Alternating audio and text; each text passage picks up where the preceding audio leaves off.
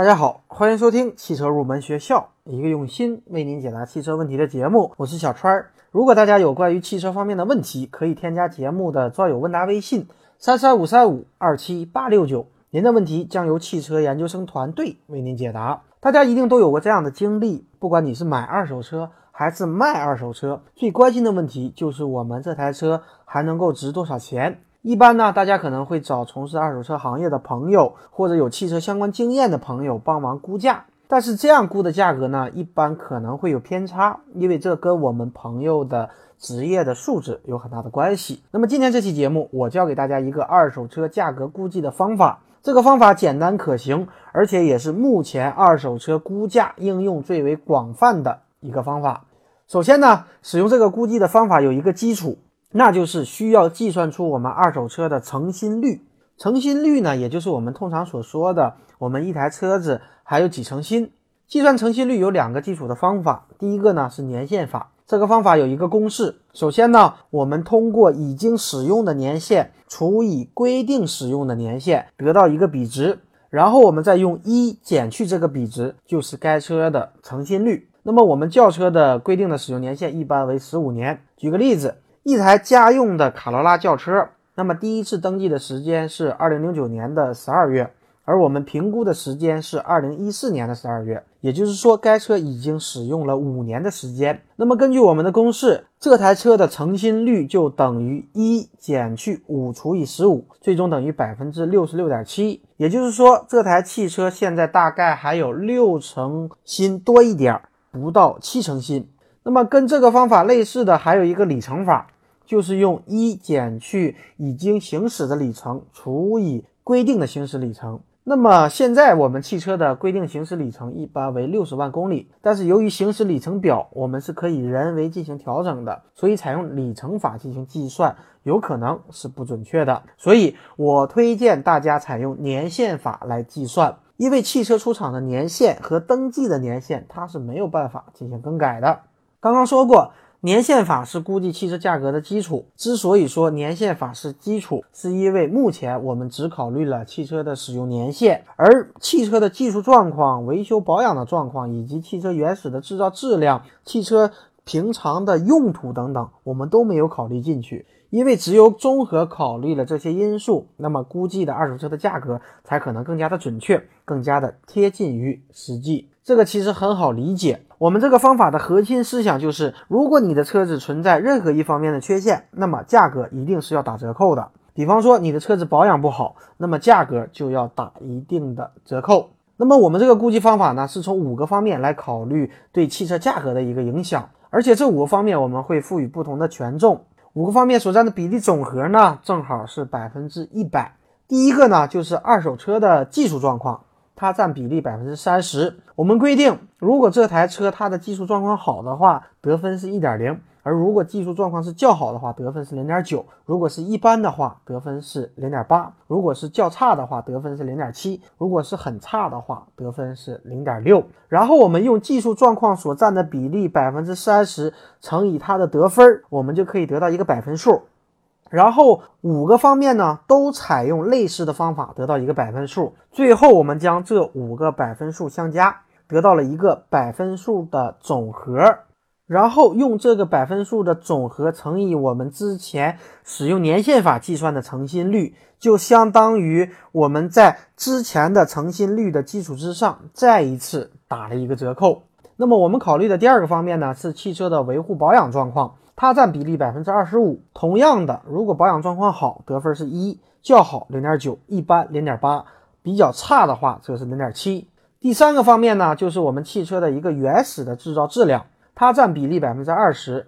如果是进口名牌汽车，它得分是一；国产名牌得分是零点九，而国产非名牌得分是零点八。第四个呢是二手车的用途，它占比例百分之十五。如果我们的车是私用，那么得分就为一点零；如果是公务或者商务，那么得分就是零点九；而如果是营运车辆的话，它的得分要低一些，是零点七。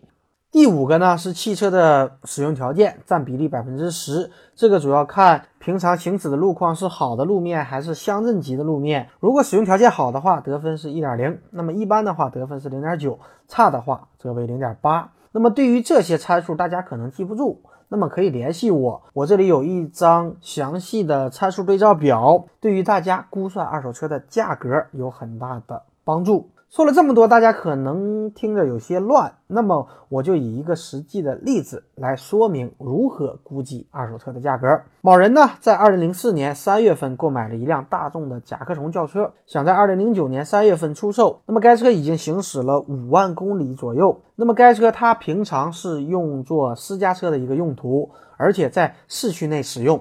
而且我们经过检查，它的技术状况良好。通过查看保养的记录，该车的保养状况也良好。那么这台车现在还能卖多少钱呢？首先，我们运用年限法计算该车还有几成新。因为该车已经使用了五年，而规定的使用年限是十五年，因此我们用一减去五除以十五等于百分之六十六。也就是说，该车还有接近七成新。然后我们考虑它的技术状况和保养状况等等因素。因为该车它的技术状况良好，所以得分为零点九，并乘以汽车状况所占的比重百分之三十。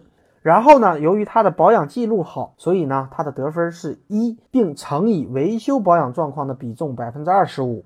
而且因为它是进口车，所以它的制造的质量得分是一，并乘以它的比重百分之二十。然后呢是它的车辆的一个使用用途。